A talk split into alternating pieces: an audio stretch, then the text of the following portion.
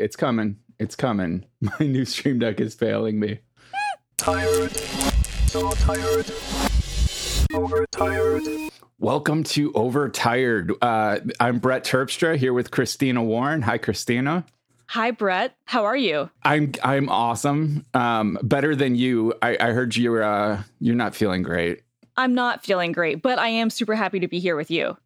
Uh, as a result of you not feeling great, we're actually recording right before we release, which is kind of exciting because we can be super topical and not worry that news is going to change. Well, some of the news we have to talk about honestly could change between now and tomorrow when I publish. Yes.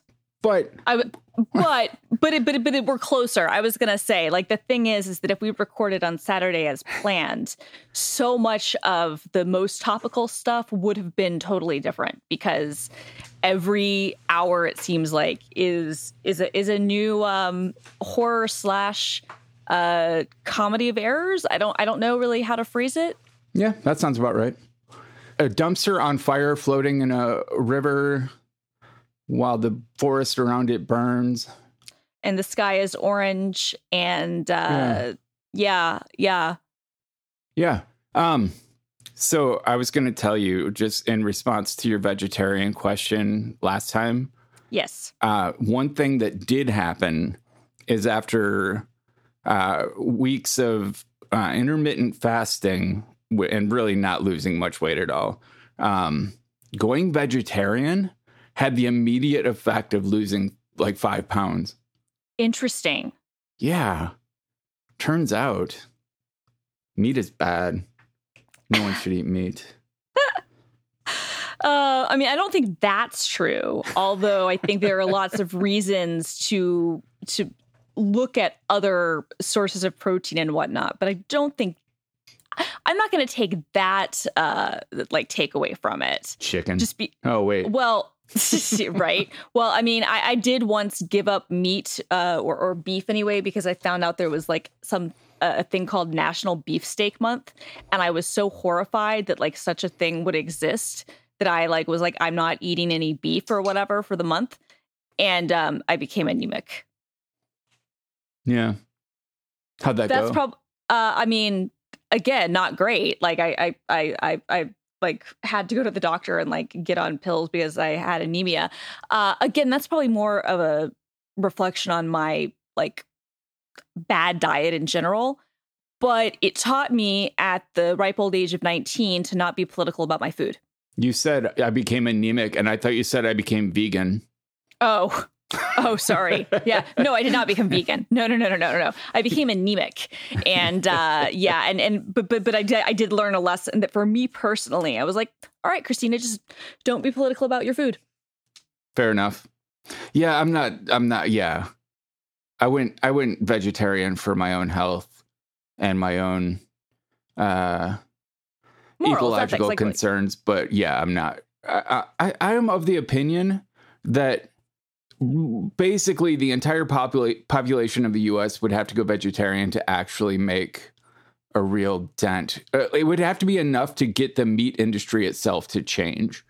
Um, Right. Me converting a few of my friends to vegetarian isn't. It's not worth the. Uh, it's like when I was a kid and it was my job to go out and convert all of my friends to Christianity.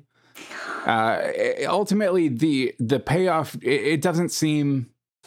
You're not really making a dent in the horde of people that I was told are going to hell.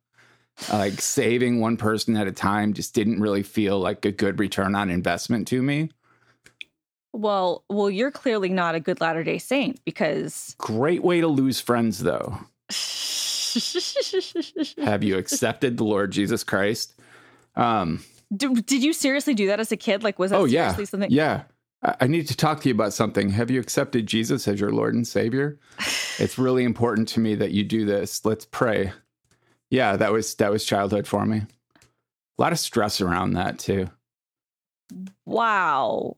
Yeah, because like my my mom is like religious, but I guess it's like a personal thing. And like I grew up going to church, but uh the whole like um missionary thing was never ever part of like my upbringing. Yeah. I although I wonder if part of it it's interesting. A, and I've never talked to my mom about this, but I do get the distinct sense that she's sort of bothered by some missionary practices. I don't want to put words in her mouth because she might disagree with me, but uh, I always got that sense that that was not something she was down with. And B, living where I lived and growing up where I grew up, everybody was Judeo Christian of some type, right? Sure. Like, uh, and and I mean, uh, we had not a lot of Muslims, but even then, like, it's Abraham, you know, it's Abraham, uh, you know, Abrahamic, whatever. Like, so I don't think that I grew up with a lot of atheists or agnostics. Like, there might have been people who didn't go to church, but I don't actually know if I could say that any of the people I grew up with until, you know, like I was in high school or whatever, were like, I don't believe So, in God. Here's the thing is when you grow up in an evangelical church, there's a very specific criteria for being saved. And Oh, yes. for us, Catholics were wrong. Catholics weren't going to heaven. Catholics weren't Christians. Which is Like so, just as an example of, of Right. what evangelical thinking is like. Uh, oh no, I know. I that you okay, you are right. So there were there were a lot of Southern Baptists, which we were not, and they definitely had that whole saved concept. Yep. That's where I started with it- Southern Baptist. and that was certainly because I did not grow up that way. I grew up like uh, Episcopalian uh, and and like Methodist, and uh, Episcopalian especially is pretty liberal, uh, it comparatively to a lot of the sure. other uh, kind of sects. But it was also one of those things that even if I had people who I was around who was like, oh, if you haven't gone through this, you're not going to heaven. Like if somebody had said that my Catholic grandmother was not going to heaven to me, I, as a like very small, very religious child, would have told them to go fuck themselves. I would have been like, no, you're not going to heaven. Like if you're going to say that, like that was just one of those things. Also, I think my mom just she did because we had these conversations because I would sometimes I think hear like friends of mine have those questions and then be like, "Oh, if you don't believe this, you're not going there." And I would ask her questions and she'd be like, "No." Like Yeah. uh, like g- God is not going to uh, not let you know someone just because they they believed a, a slightly different thing into heaven if they're still a good person. So yeah, I think that that that's uh, I have to credit my mom for that because I think it could have been very different had I had like just a slightly different familial structure because I did grow up religious, but not like that. And then to their immense credit, even though I'm sure it was very painful for them when I was 15 and I was like, I went from being very religious to being like, you know what? No, I'm not. I, I'm not. I'm not into this. I, I don't believe this. This is not actually something that I'm going to adhere to. And and um, I might still have some aspects of spirituality, but I I have major qualms with other aspects of this. Uh, to to their immense credit, even though I know that that was painful for them, they have not like I, I didn't get even then like I it wasn't one of those things where I was like forced to go to church or I was yelled at or I was made to feel bad. Um uh, probably I'm thinking because A I had like other like emotional stuff going on, but also I think my parents are smart enough to know that like I'm not somebody that they could just kind of convince in that way. You know what I mean? Like like Yeah. that they, they wouldn't be able to like they wouldn't be able to reason with me and they wouldn't be able to yell at me and they're like, all right, if Christina's made this decision, we're not going to change her mind by appealing to authority because she's pretty anti-authoritarianism and will um, disagree and go even harder just to spite us, which would have actually been the case, right? Like if they had actually gone like hard, been like, oh, you have to do this or that, like that would have like I would have joined some sort of like atheist movement, even if I didn't believe everything they said, and and gone like way, way, way to the other side just to spite them. You would think that that would have been more common with Gen X, but it's actually millennials that started the trend towards uh, America being less religious. And we're still the most religious country among developed worlds, but Yeah. uh, but there is a trend towards uh, not just uh, less religious, but towards atheism, which is, in my opinion, uh, a wonderful step for a supposedly educated country to take. But no offense to uh, to all the religious people out there. Well, yeah, and although although I, I would say I think that if you look at the numbers, I think it's really when people say atheism, they really mean agnosticism. Uh, in the United States, I actually I, do think so. I okay. No, I actually do think so because there are some people who will say that, but because we are such a puritanical like look we were founded by puritans we are a religious country like by the way we were founded and the way that we've been done and our country is much much much much much younger than the other developed nations like eh, historically we just are that means i think that and we have like this wave of American only religions too, which are very young, um, uh, like historically speaking. I do feel like it's much like people conflate the two, but they're different. I do feel like the if you were to ask a lot of people, and maybe I'm wrong on this, but I have read studies on this. I think people conflate the two, and I do feel like it is much more difficult for people to totally separate, especially millennials, to separate themselves from saying, I don't at all except that there could be a higher being or a higher focus or controlling um you know a deity maybe not even a deity but but you know thing out there versus i don't believe that there's anything. Remind um, me are you agnostic or atheist? I don't know to be honest. so you're agnostic. Probably but but well, I don't know because there have been things in my life that I've experienced that I can't explain other ways, and then there are things where I'm like a rational human. So, uh, and, I would like to think of myself as you know quasi intellectual. So I don't know honestly. Like it, it can go either way, and uh, you. It's also interesting because you do also have this rise of people who are millennials who, uh, you know, consider Buddhist teachings but wouldn't consider themselves to be Buddhist in the religious sense. Well, sure. So so but but but see but but, but the thing is you say but sure but that to me that does kind of uh, dictate that like that's different from being an atheist. Because if you really are an atheist then why would you want to you know adhere or practice anything related to buddhism even if you're not like looking at it as a religion? Every religion has some teachings that are just good common sense. Um i was talking to my uh, my rabbi and I actually went to temple and he told me that um, there are in his congregation there are atheists that yeah. go to temple every week and they don't have to believe in a god to find uh, Judaism uh, full of wisdom and just good common sense for it's not that atheists don't have a moral code I'm not. Like I'm not saying that. We do. I, I, we have strong morals and beliefs. No, no, and I'm not saying that. What I am going to say though is that I would actually question whether those people are actually atheists. And the reason I say that is that, and maybe I'm wrong on this, and, and maybe this isn't how other atheists feel. And, and if so, like I would like to hear from them.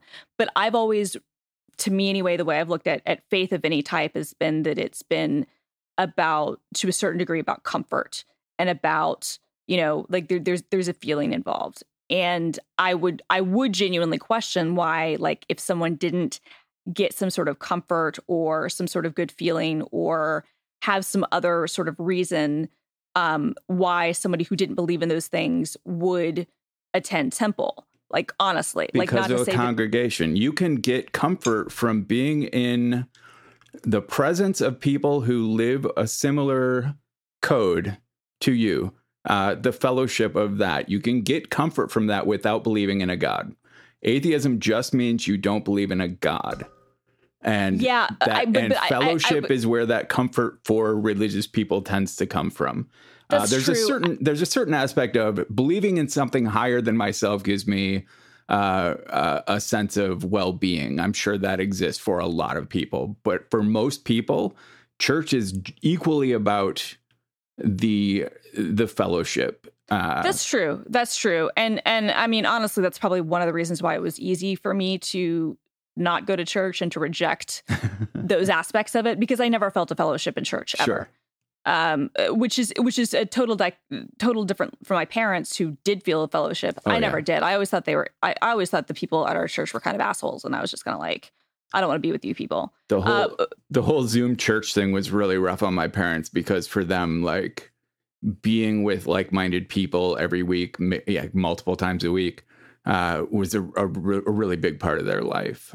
Yeah, see, it, I don't know. It's just so interesting to me. I'm like, I respect that there could be like atheists who don't believe in any sort of higher power at all who go to be around people. I think my, I, I think the reason I, I, struggle with that, I, I'm not like saying that that's not a thing because I'm, I, you're clearly telling me that it is. I think the reason that I struggle, I guess, to understand that is because I couldn't imagine like willingly spending time every week with people who have very different like views from me in like what I would consider for many people to be like a deep sense. Having said that, I'm assuming this is a, a, a reform um, uh, Judaism, yeah, and so so that is very different than say if it were Orthodox or Absolutely. even if it were were even mainline Judaism, right? Like that, it, it's going to be it's going to be very different. So if it's reform, that I think actually makes sense. That's much more of a community sort of feel straight up than if you were to talk about a different sort of sect. Like I wouldn't see, for instance, an atheist. I would I would be very surprised if you had a, a you know atheist going to a Southern Baptist Oh, church oh, with fuck no. fellowship. No, You know what I mean? but an atheist going to a Unitarian church, you can see. Yeah, totally. And and in some ways, I could even see weirdly like Episcopalian, although that's it's that's such a it's such a weird sect. It's it's Catholic light is what it's called because you have all of like the the ritual aspects of Catholicism, which mainline Catholicism doesn't even do anymore. But you have like the the you know the the masses in Latin, and you have the um yeah you know just like Communion the, the yeah the community. You have the ritual aspect, and it's it's a very certain thing, but then the actual teachings themselves and the politics are very different. Like the whole reason that the church was the Anglican church was formed was because King George or whatever wanted to get divorced. So he had to start his own like religion to be able to, to get divorced. And so you can get divorced. Women um, can be priests. Uh, you can be gay. They will do, you know, they were doing same sex unions, you know, 30 years ago. So it's it's very different. And so it's this weird kind of hodgepodge. And then Anglican and Episcopalian are different too, because Anglic the Anglican Church fully rejects all the, the the left wing what they consider like you know heresy of, of the Episcopalian Church, and and you see a lot of super like deeply like uh, intolerant views from people who adhere strictly to the Anglican tradition, um, often in places like Africa, uh, which I that's not Africa's fault. That is the fault of the colonizers and the you know people who you know have gone there to to you know um, be missionaries and whatnot. But anyway, we're going off on a whole tangent about religion, which is which is a terrible topic to have a podcast about. To be totally honest, We're a third of the way into our show, and religion was not on our bullet list at all. it was all. not. This this has I- been fun though. this has been fun. Okay, so let, let's talk about things that are on our list because um, we we were getting into this because of of the the things that are happening right now in the world, which is uh, you put a great definition um, from from Webster's in uh, in our show notes um, for uh for, for I think like every everybody's favorite German phrase. I would say Schadenfreude. Yeah. Um, there were there was a thirty thousand percent increase in uh, searches for the definition of Schadenfreude. Oh my god. Okay, that that actually really depresses me. And for anyone who still hasn't Googled it yet, it uh, it means taking delight in the um, the misfortune of others and uh, enjoyment obtained from the troubles of others. The English word was borrowed from German in the middle of the 19th century. In German, it comes from Schaden, damage, and Freude, joy. Um, and no, I, I don't speak German, so that was probably slaughtered. But uh, but yeah, uh, so Trump, who who downplayed coronavirus intentionally the whole time, Yep. got coronavirus, mm-hmm. and uh, and America, uh, by and large, said, "Well, yeah, obviously." Right. And some people are all thoughts and prayers, and some of us don't have the common decency to give a shit um, what happens to him at this point. Although I, I shudder to think what would happen to our government in its current state if if the president was uh, 25th amendmented or or or worse Uh-huh. died. Um, Right. Yeah. No, I mean, I, I genuinely, just because it's, funny to be like, oh, I don't care, like what happened, to something. Like, I genuinely don't wish like death or harm on on anyone. Um, at least not. eh, Maybe if I knew someone or knew of something that personally happened, like that would be a different thing. But I do try to, when we talk about moral codes, like I, that is something that I try to like live my life for. Not because I think that I'm like in any way like morally superior, better, but just because I don't think it's healthy to have that type of anger, uh, which is growth for me because there have definitely been times in my life when that has not been the case. See, Um, for me, it's not anger, though. For me, I consider Trump to be such a dangerous human being that it's not that I wish death upon him, it's that I wouldn't cry if he died. I mean, look, I'm going to be totally honest. I would not cry either. I'm just saying I'm not going to be tweeting or making public comments to be like, eh, you know, Well, celebrating. Just Like- because those are going to come back and bite you eventually. Well, not only that, but it's just, uh, you know, but, that but, like, and common decency. it's mostly the common decency thing. But yeah, they could come back and bite you. But I mean, there there have certainly been figures and things where I've you know when I was younger said things, and now the reason is it's like I, I it's been through therapy and it's like a growth thing. Where for me personally, I'm like, you know what, like this is this is not healthy and this doesn't help me. Like this gives that thing more power. That said. Yeah, I totally have Schadenfreude about it because, of course, I think Joe Biden even said we're recording this on Tuesday. He said at uh, with Lester Holt uh, last night. Uh, he said that he, you know, he was kind of like, yeah, he is responsible for if, like, if you don't take precautions and if you don't believe it's real and if you're not doing those things, then you're responsible with what happens, which I think is very true. And and and Biden also said that he wasn't surprised that that Trump got coronavirus, which is exactly how I feel. And I'm like, yeah, I'm I mean, if anything, to a certain extent, it's almost surprising that it took this long, right? Like, I think that the surprising aspect, the the shot, and the reason that there's the Schadenfreude is the timing of all of this, which uh, I don't, you know, I think that some of the conspiracy theories and some of that stuff was disappointing to see, especially on the left. But uh, I, I do understand why the initial response from some people was, "Is this even real?" Just because the timing you know to be so close to the election to be right after the the first debate to be you know where we are like just a month before um you know uh voting you know it, well some voting has already started in some places I've already like- voted. um yeah my ballot hasn't come in yet but like that you know that sort of level i'm in that uh, thing the, the timing of it is just it's so narratively perfect that if you saw it on a tv show you would be like all right i'm gonna buy into this and watch this What- but this, this but this it would feel fake. yeah it would feel like the most obvious predictable plot twist it would Exactly. feel it would feel lazy on the part of the writers exactly exactly like you're like all right i'll buy into this because i want to continue this story but this this doesn't ring true although i think everything that's happened this year does kind of show that truth is is stranger than fiction sometimes. And uh it actually is a good cliffhanger though. I have been checking the news more often in the last few days than i, gonna have in a long time. I was going to say, like, so I listened to the New York Times podcast, The Daily. Like, they had to do a special edition on Friday after he was diagnosed. Like, they had to do a whole special thing, like upending, I think, some of their pre recorded stuff and and adding more information just because so much news was Yeah. breaking.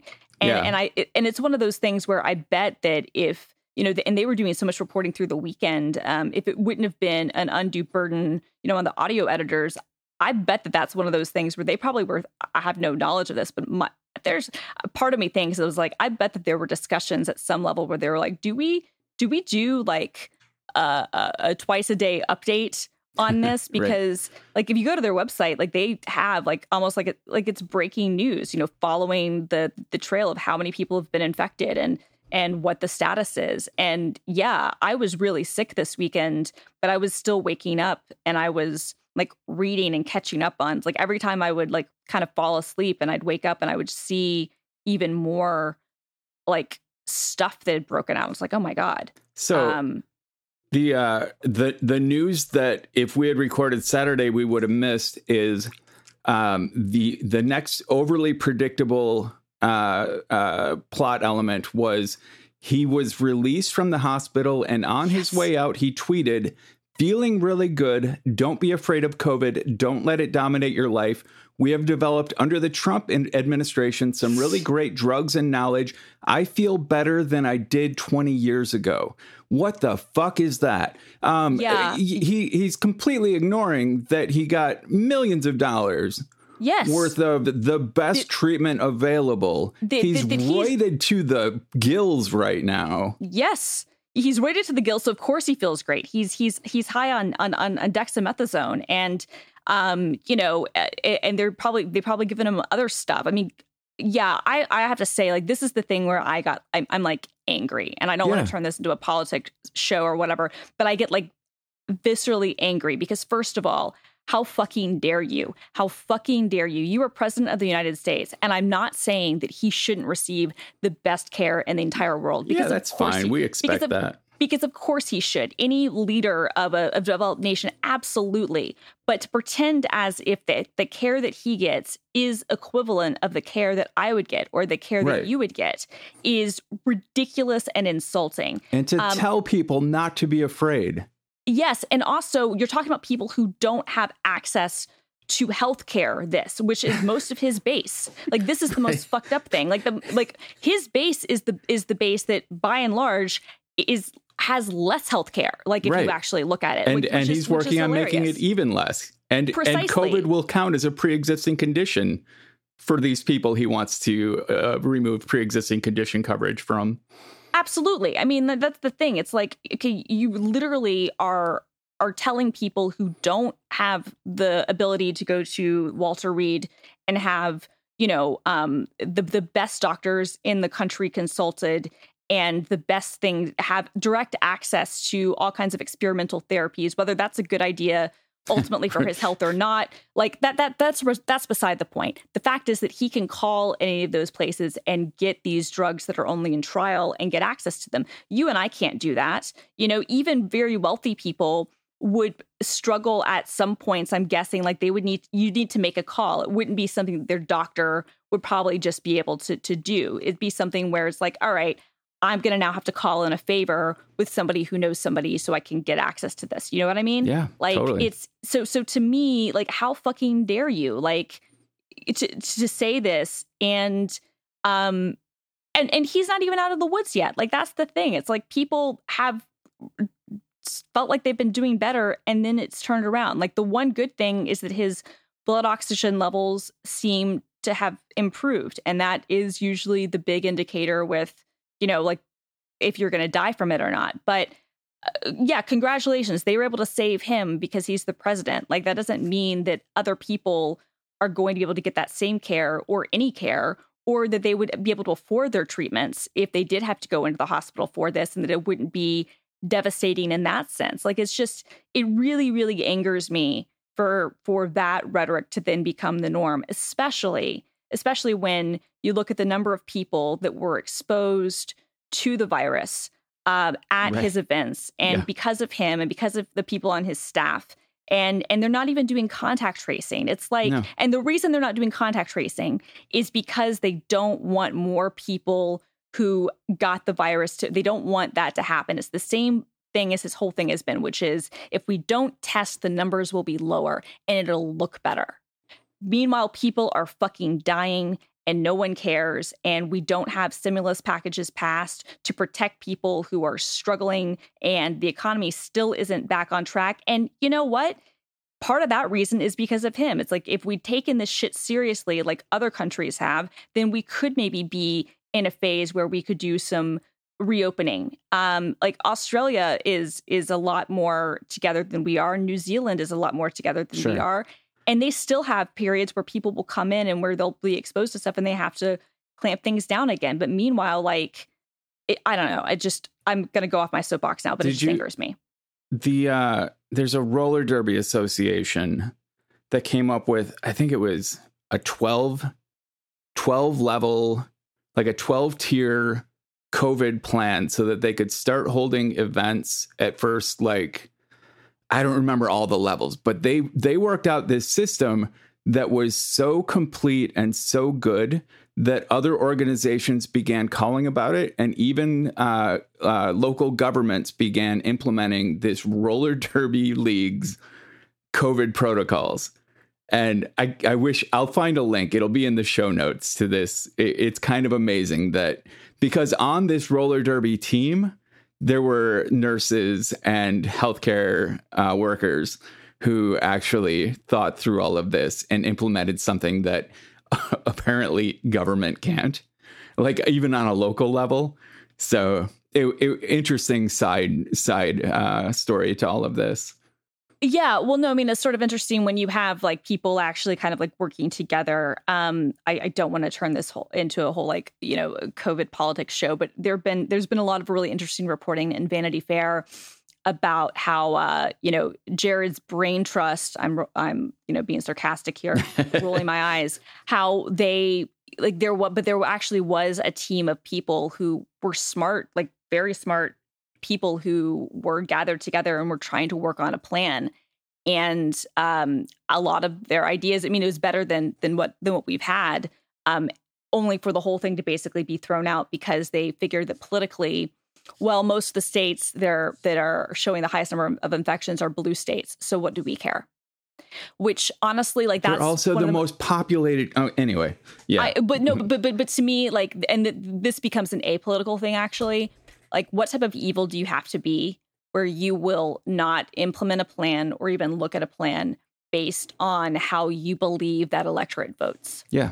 Like like honestly like that is that is totalitarian that's, shit. that's that, fascism right there. that is fascism. That is absolutely fascism. And and and to me it's just it's really really horrifying just to see. And you know what happens is that those stories are reported and people aren't horrified. That horrifies me even more. Like those those things come out and the collective response I think is yeah, makes sense. Yeah, no, right? that shouldn't be our that shouldn't be our response. In 4 years we've become so desensitized and so accepting if we're being totally honest to the fact that this is how things go. No, we should be horrified. We should be calling it out. Like I don't want to like and, and I feel myself with this where I feel myself like like not being surprised and and that bothers me because when that happens we are losing our bits of humanity when we become accepting of that type of behavior and when we become like almost like ambivalent to it because right. that's not okay. That's like, how fascism rises. It absolutely is. You just say, well, that's just the way the world works. No, you know what? Like, I'm sorry, that is not the way that the world works and it's not the way that the world should work.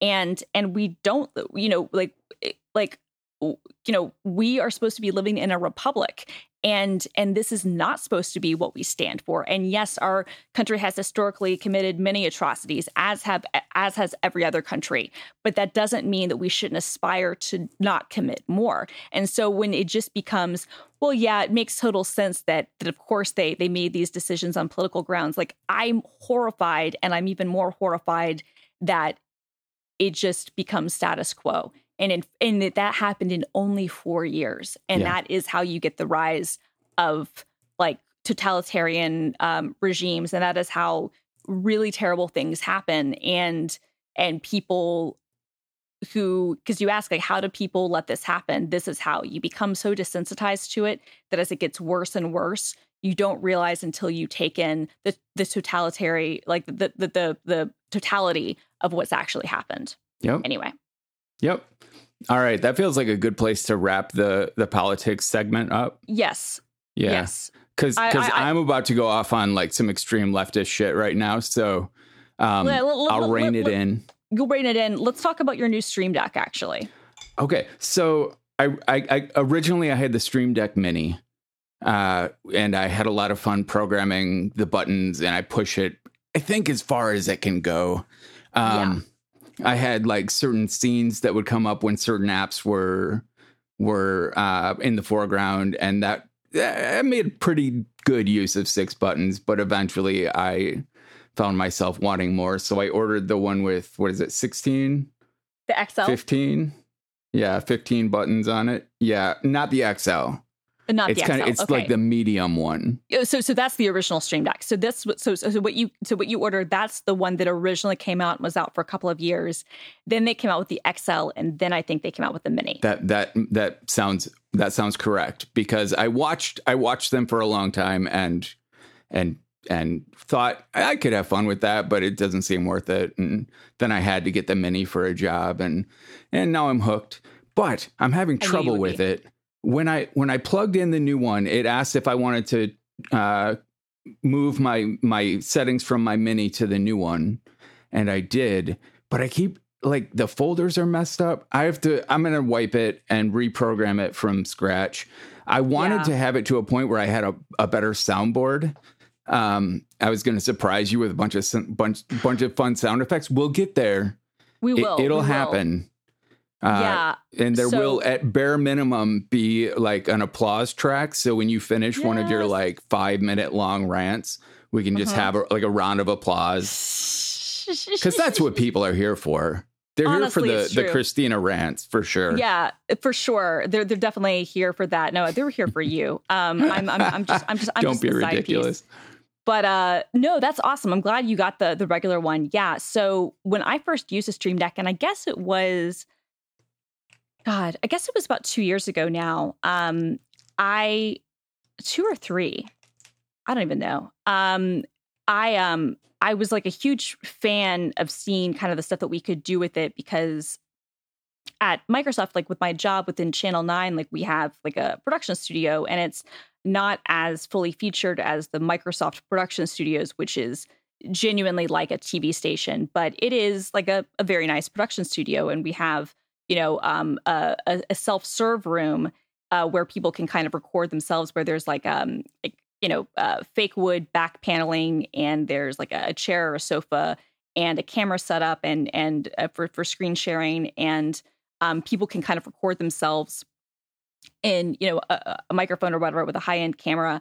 And the way that that is controlled is through a stream deck and that was something that uh, somebody ran across and, and told us about and then we got. And and this was yeah this was probably close to three years ago now um and uh so that was my first kind of experience playing with one and I have needed one myself, um, although I don't have it uh, set up yet. So I was, especially like the beginning of COVID, I was actually using the phone app. I actually paid the thirty dollars or whatever for the the phone app, um, which is great. And it, I, I will say again, I think I said to people, if you are curious about trying one of these out, um, if you don't, if you're not like Brett and you don't need to buy one like for a job, um, I would say rather than you know spending the money if you don't want to go through the returns or whatever get the app because the app is it's, it's a subscription you can cancel you know after the year or whatever but it has like a, a three day trial or seven day trial or something.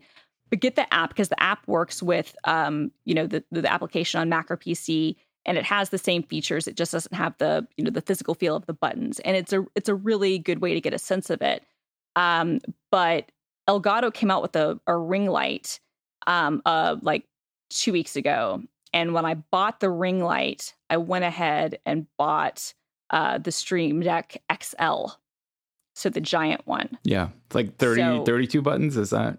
Yeah yeah uh, which is probably overkill but Well, yeah, because I feel like I would spend as much time hunting for the right button on the screen as I would just running like a keyboard maestro shortcut.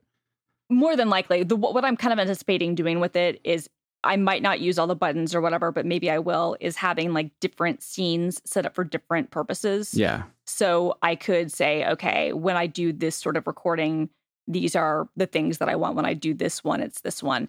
Uh, i i believe it is overkill i would have been fine with the other one but um i've been dealing with covid by just buying a bunch of stuff.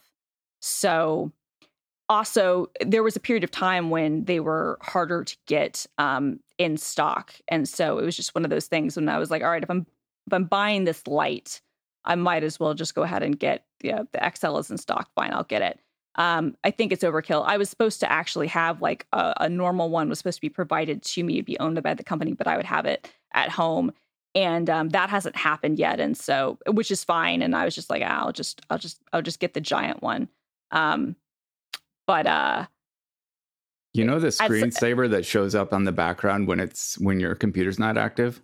Yeah, You can change that. Talk about fun. I know, I know. I think because we had one. I think actually when we had a studio, I think we had one where we uh we had it like look like fish or something, which was kind of cool. yeah. But yeah, um, what's interesting is that is that the Stream Deck Mobile, like, it's great because it's on your phone.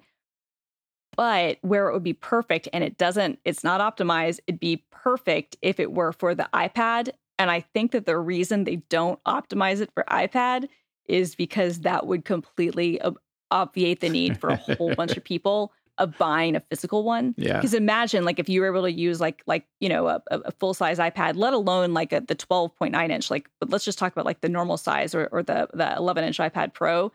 That would obviate for many many people. Like, yeah, you know what?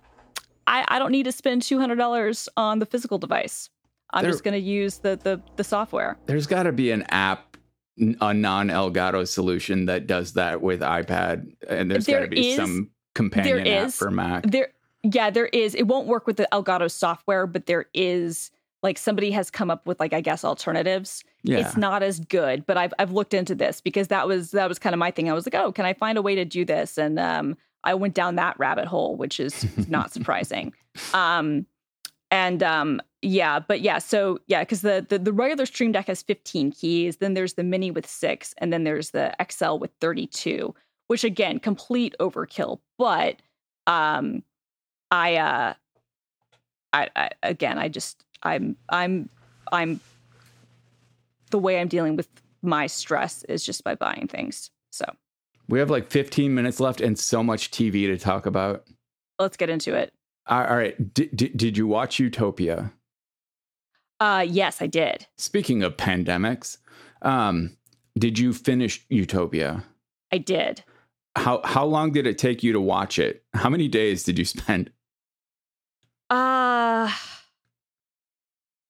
I don't know. I, I watched it pretty quickly. Man, I- I, I I, started and finished it in three days.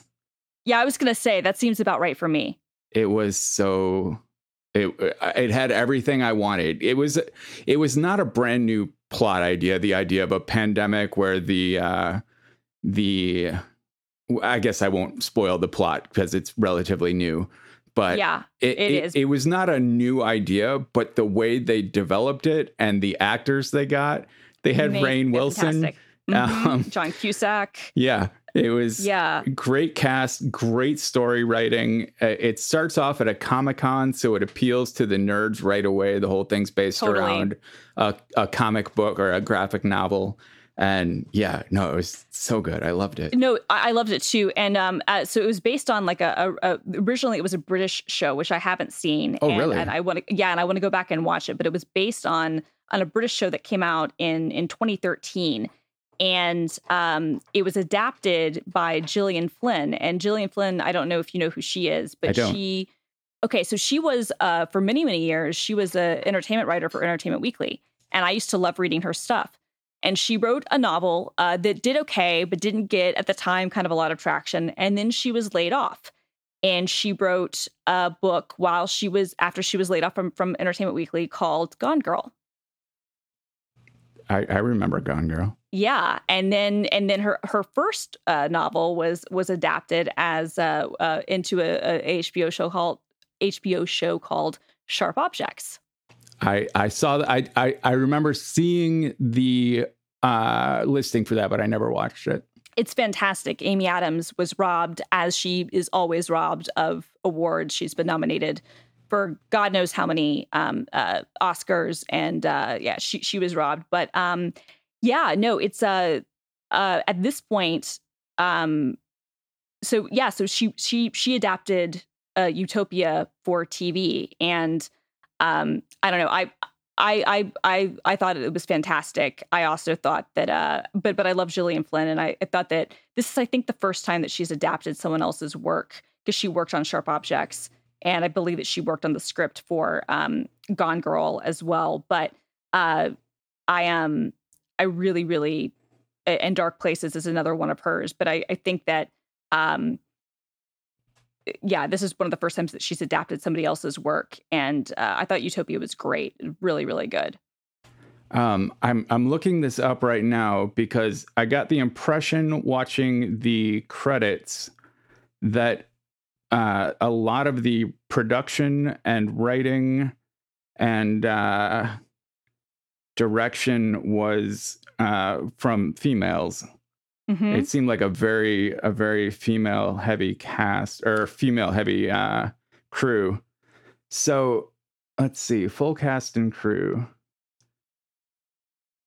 Directed by it, it appears that two out of four of the directors were female. Mhm. Series writing credits. Oh, only Gillian Flynn was the only the only female writer on there. All right, I may have gotten an inflated perception of that. Yeah, it was originally supposed to be on HBO, and she'd um, worked on it with uh, with with David Fincher, um, but um, there was some sort of uh, dispute, and so then um, Amazon um, ordered it. Yeah. Um, and uh, what's so interesting about this because it is so timely is a you know the original stuff the original show is from 2013 and then they filmed it um, in 2018 and it, which you know it's just there, there's a certain amount of just like perfect timing with with the whole plot you know Yeah. like it, it it feels weird like- Although like I I worry that it may it may affect people's willingness to take uh to get a vaccine when the vaccine Yeah. does come out.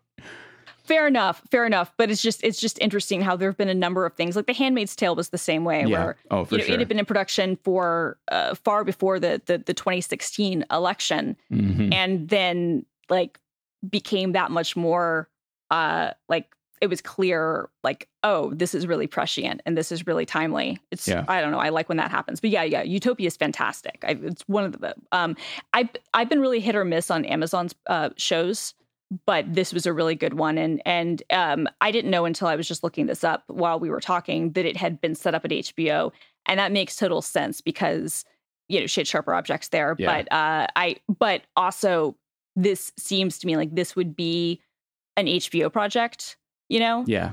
and the fact that that they were able to get it for for amazon um good on amazon. Amazon also did Modern Love, which yeah. was an excellent uh i loved modern love. bunch of bottle episodes where yeah anthology i think is what they'd call that. Yeah, it was very uh especially episode 3. I don't know if we already talked about this, but we haven't. episode three uh starred what's her name uh anne hathaway yep. as a bipolar woman uh kind of dealing with i guess you would say uh dating and bipolar it was kind of well it was the evolution of her whole life around coming to accept and and getting treatment for bipolar. It was very touching to me as a a bipolar person. But they were Yeah. all good all of them. no they were they were all really good. I, I and that's uh and that was one that i was actually really surprised about how good it was because when i first read that they were adapting the column into kind of an anthology Right. series i thought that i was like all right well that's interesting but how are you going to do that right And my fear was that it was going to be schmaltzy. My fear was that it was going to be either schmaltzy or really on the nose. And that wasn't the case. no And uh, it, it really did, I think, capture the best parts of that column, yeah which for, for, for anyone who is listening who's not familiar, Modern Love is a column in uh, the New York Times where uh, people send in letters and uh, they attach their real names. Maybe they use pseudonyms, or maybe they're allowed, but I don't think that, I actually don't think you're allowed to do that, where they share very real and kind of raw, uh, sometimes uplifting, sometimes not, kind of perspectives on love and relationships. And it's it's a it's a great column. Um, but I didn't know how they were going to adapt that, and uh, I thought that they it was a really good adaptation. uh so last last episode we talked about Charlize Theron Yeah. and you mentioned that I should watch Old Guard so I did Yes. And your thoughts? oh my god I I I think that's like a Netflix original right It sure is. and for for a Netflix movie, which I shouldn't, they've done some really good work, but uh, for a Netflix movie, I thought it was outstanding. Like they created this idea of an immortal army, but with like all this gray area and heart, and uh, it it was spectacular. I I really enjoyed it. Yeah, no, I thought it was I thought it was amazing. And I don't know if this was the case where I don't know when Netflix got involved because Netflix has, you know, like purchased kind of like like they they uh um um uh the the guy who directed um um Parasite, uh, they they distributed his first film, and obviously, like Martin Scorsese's last film, they distributed. But I believe that they were more heavily involved in this one. And yeah, you're right. Like it's just it's so good. So Um, yeah, if you're looking for an action movie and you like Charlize Theron as a as an action hero, it I highly recommend it. yeah, it's based on a comic book which I've never read. Um, but but people say that it's a really good adaptation, and yeah, I but it just continues to kind of further and cement her as she has turned into, I think, the leading female action star at this point. Yeah. Like I'm, I'm trying to think. I, I honestly, like, maybe I'm wrong on this, but I'm trying to think. Like I don't. I think a it's kind of sad because we don't have a whole lot of them. But she's not of the Marvel universe.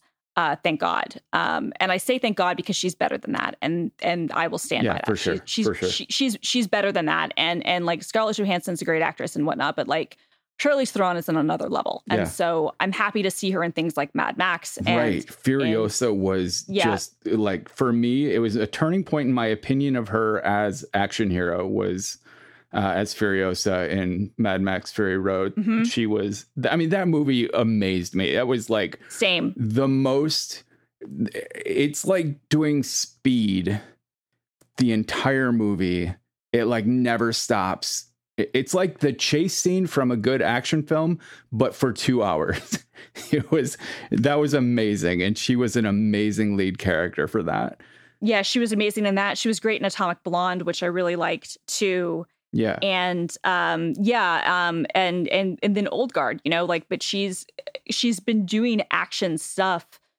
for the better part of of you know since i guess i guess going back as far as the italian job which which uh, we talked about before Yeah. which i like but she's really um and it's an interesting evolution because um she's you know she's in her 40s now and she has kind of become that I guess kind of Sigourney Weaver, you know, Linda Hamilton type of role, except, and and I say this with no disrespect to either Linda Hamilton or Sigourney Weaver, but she's both a better actress and significantly like she's she's actually like one of the most beautiful women in the world. Yeah. and it's and so those three things the fact that she's got like the action a- aspect she's such a great actress. And um you know i'm, I'm sorry but it is just it is does make things different uh, maybe not better but definitely different. She is just this ridiculously attractive person who statuesque.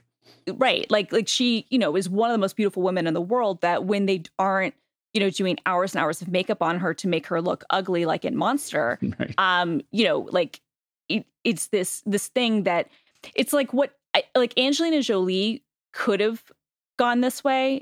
She decided to focus on other things but i think that charlize theron has fulfilled the promise of what angelina jolie was doing in the earlier part of her career in the 2000s and then you know she shifted and went into other things. Um although obviously angelina jolie was younger when she was doing that but i think that that's sort of interesting that she's kind of fulfilled that that role. Um or you were going to tell me about the unicorn while we have a couple of Well, minutes. actually i'd rather talk about ted lasso. Okay ted lasso tell me about that. You haven't watched Ted Lasso, and now I, haven't feel bad because we're podcasting when you could be watching Ted Lasso.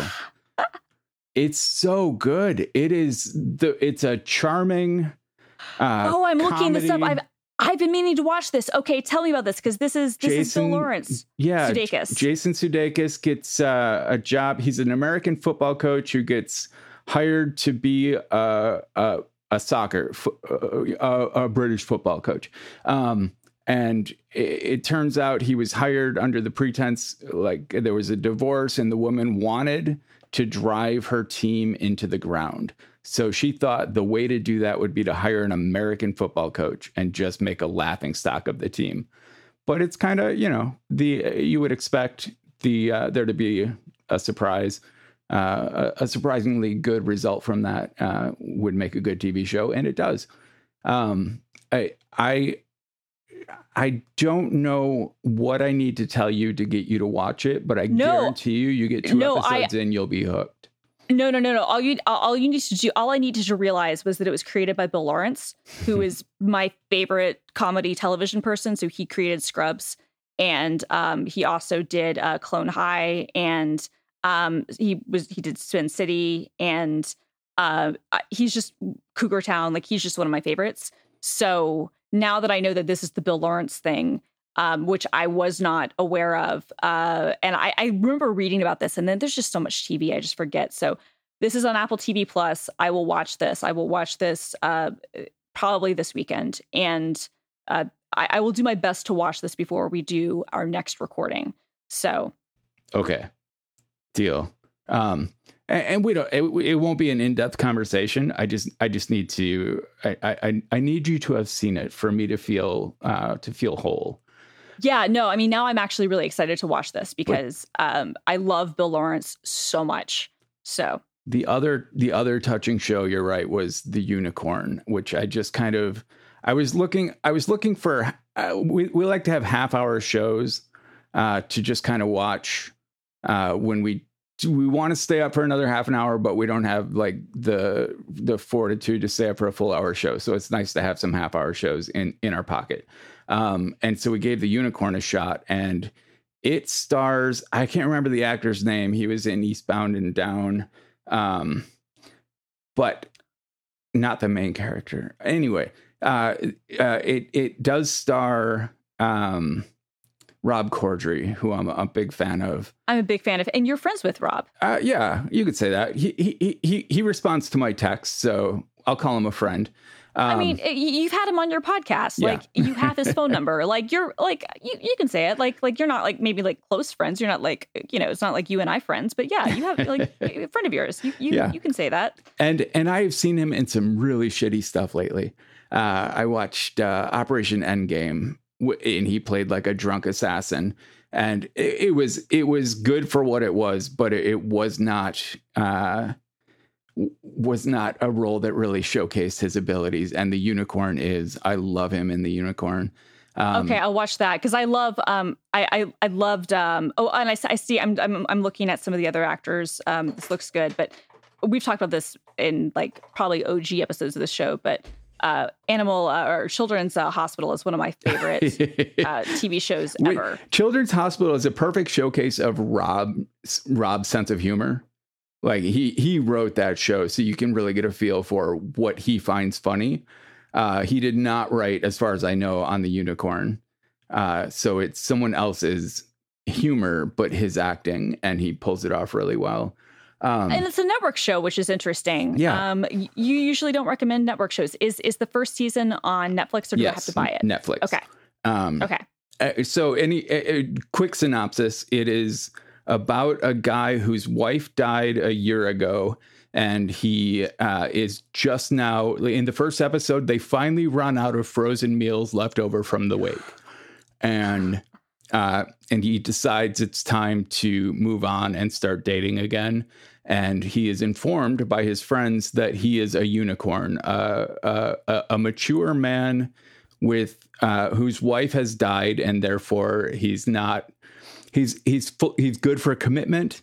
He is well he's experienced and mature and uh, also single.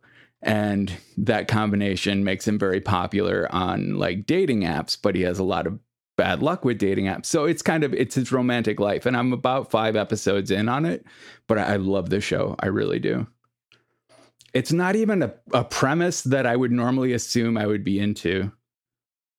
Oh well, it works.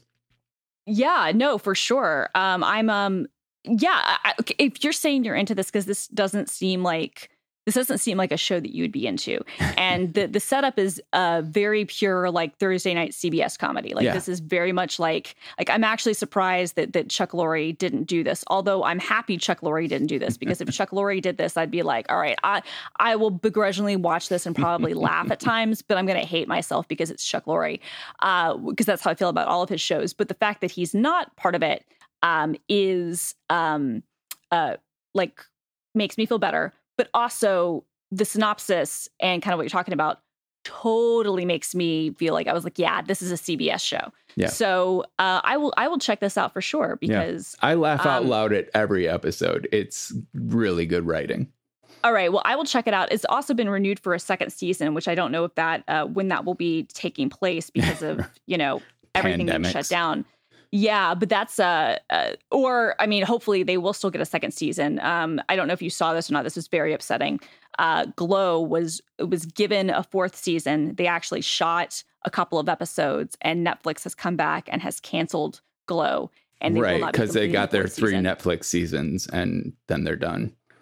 But like they'd already gone into production on the fourth. Like that's the thing that really galls me is like they'd already like so they'd broken the episodes i'm sure you know they'd uh, like and look i get it you don't want to have maybe people under contract for, for for however long or whatever but also that's a really shit move from netflix i have yeah. to say like so i'm very upset that glow has ended because i thought glow was one of the best shows it really was um, and um and so uh I doubt CBS will do that, but you never know. Like these things are weird. So, it, by at least as of right now, it's been renewed for a second season. So, I that's good. Alison Brie. Um, oh, I know. Po- Post Community. I mean, she was great in Community. I loved her character, but yeah, her uh, her kind of uh, she has this a kind of. I would uh, would you agree? It's a bit of an Anne Hathaway personality. Totally. Kind of uh, high maintenance, 100, neurotic. One one hundred percent. Like she's okay. I'm sorry, and this is not in any way denigration, but she always came across as like TV Anne Hathaway. yeah, no, that makes sense. Like she's someone I'm not sure I would get along with as a as a a, a, a beer drinking friend.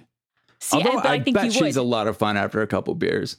No, here's the thing. I think that's just the character she plays because she's married to um um uh uh what's his face um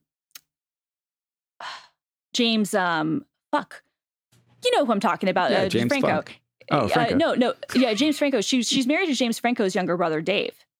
Okay, okay. And they've been together for a really long time, and I think they. She said that they got together like when they were both stoned or something. so I actually think that she is totally. So did she get typecast? Cool. Yeah, I think so. Huh. I think that because of Annie, and I think she also was, you know, Trudy on uh, Mad Men.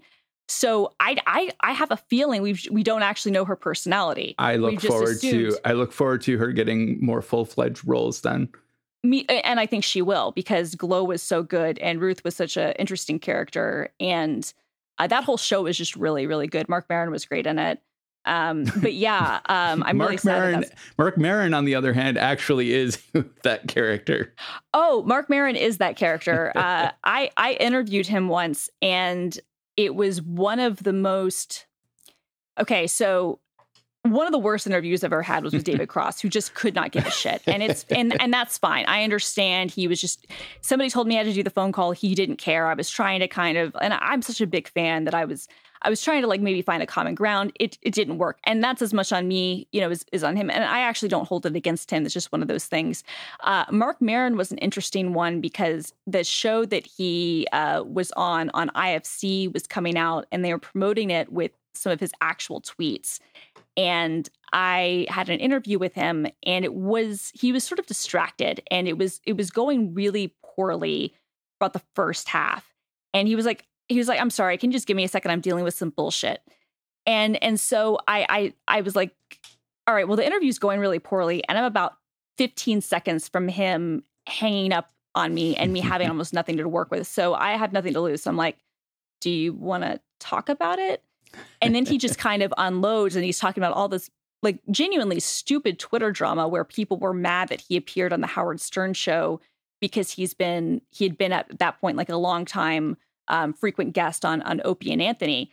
And uh, he, you know, was obviously super excited to be on the Stern show, but was now like literally like Twitter randos, like eggs, like people who do not matter were like calling him a traitor and he was like actually really impacted by this which was perfect for the whole story i was writing. So um, i kind of let him unload let him kind of was his therapist and then we had a great conversation but he is completely that character and his podcast obviously you you know his personality but um that i believe was one of the first times that the word bullshit without being in any way censored was published in mashable because I quoted it directly, and I, it was like in the first sentence or two of my article, uh-huh. uh, which uh, which the network incidentally loved. They they thought it was funny, but Yeah, that's my only Marc Maron story, which is it was uh, probably one of the only times I've ever had. Like, I mean, that interview was so, I, I was so close to being hung up on. I was so close to having him hang up on me and having nothing. And I had like nothing to lose. And I was like, want to talk about it? And then, yes, exactly as you said, he is that character 100%. But I also did love that, like, he was, and this is the most human thing about him because I think all of us can relate to this, but he was like really actively like upset about dealing with like some Twitter bullshit with some like randos like calling him like a sellout or a traitor because he wanted to appear on the most iconic radio show of all time, which especially for someone of his age, like uh, it was just one of those things where uh, it endeared me to him very much. I was like, "You, sir, are all right. You are very much you, and uh, will not put on a front." Um, so, but yeah. anyway, um, the uh, uh, we should save a full on discussion about this for the next episode. Yes. But I do want to let everyone know, because this is important, that uh, Karabiner-Elements came out with an update yesterday that officially supports Big Sur and Silicon. So nice. that that was like a, a I I I would not upgrade my primary machine to Big Sur until that happened. So that's one less barrier. Like I'll I'll run Big Sur on a partition for testing, but it I'm not terribly excited about putting it on my primary machine. But that makes a big difference right there. That's awesome. And this is a keyboard customizer. Um, I actually, because I'm not running Catalina, I am not running it. So I actually am. Ex- actually, no, I'm running Catalina on one of my machines, so I need to to install it. But yeah, we'll talk about this in depth um, on our next show, which we will be recording huh, in a few days. So um, that that excites me that that is now available because I also on our next show, and then we, have got to go because I have another meeting. Um, I uh, I want to talk about um, Apple Silicon in general. I want to get an update from you from what you can say on your experiences developing on it and uh, and and whatnot we'll see if I. uh Yeah, I'll, I'll make some confessions at the time we do that. Then. Okay. All right. Well, uh, have fun at your next meeting. Thank you. And thank you. I hope you continue to feel uh, better. I appreciate that. Yeah. Um, honestly, this conversation has lifted my energy quite substantially. So, nothing like a little bit of rage and then some TV talk to get one going in the morning honestly, this is true. All right. Get some sleep, Christina. Get some sleep, Brett. The system is going down low.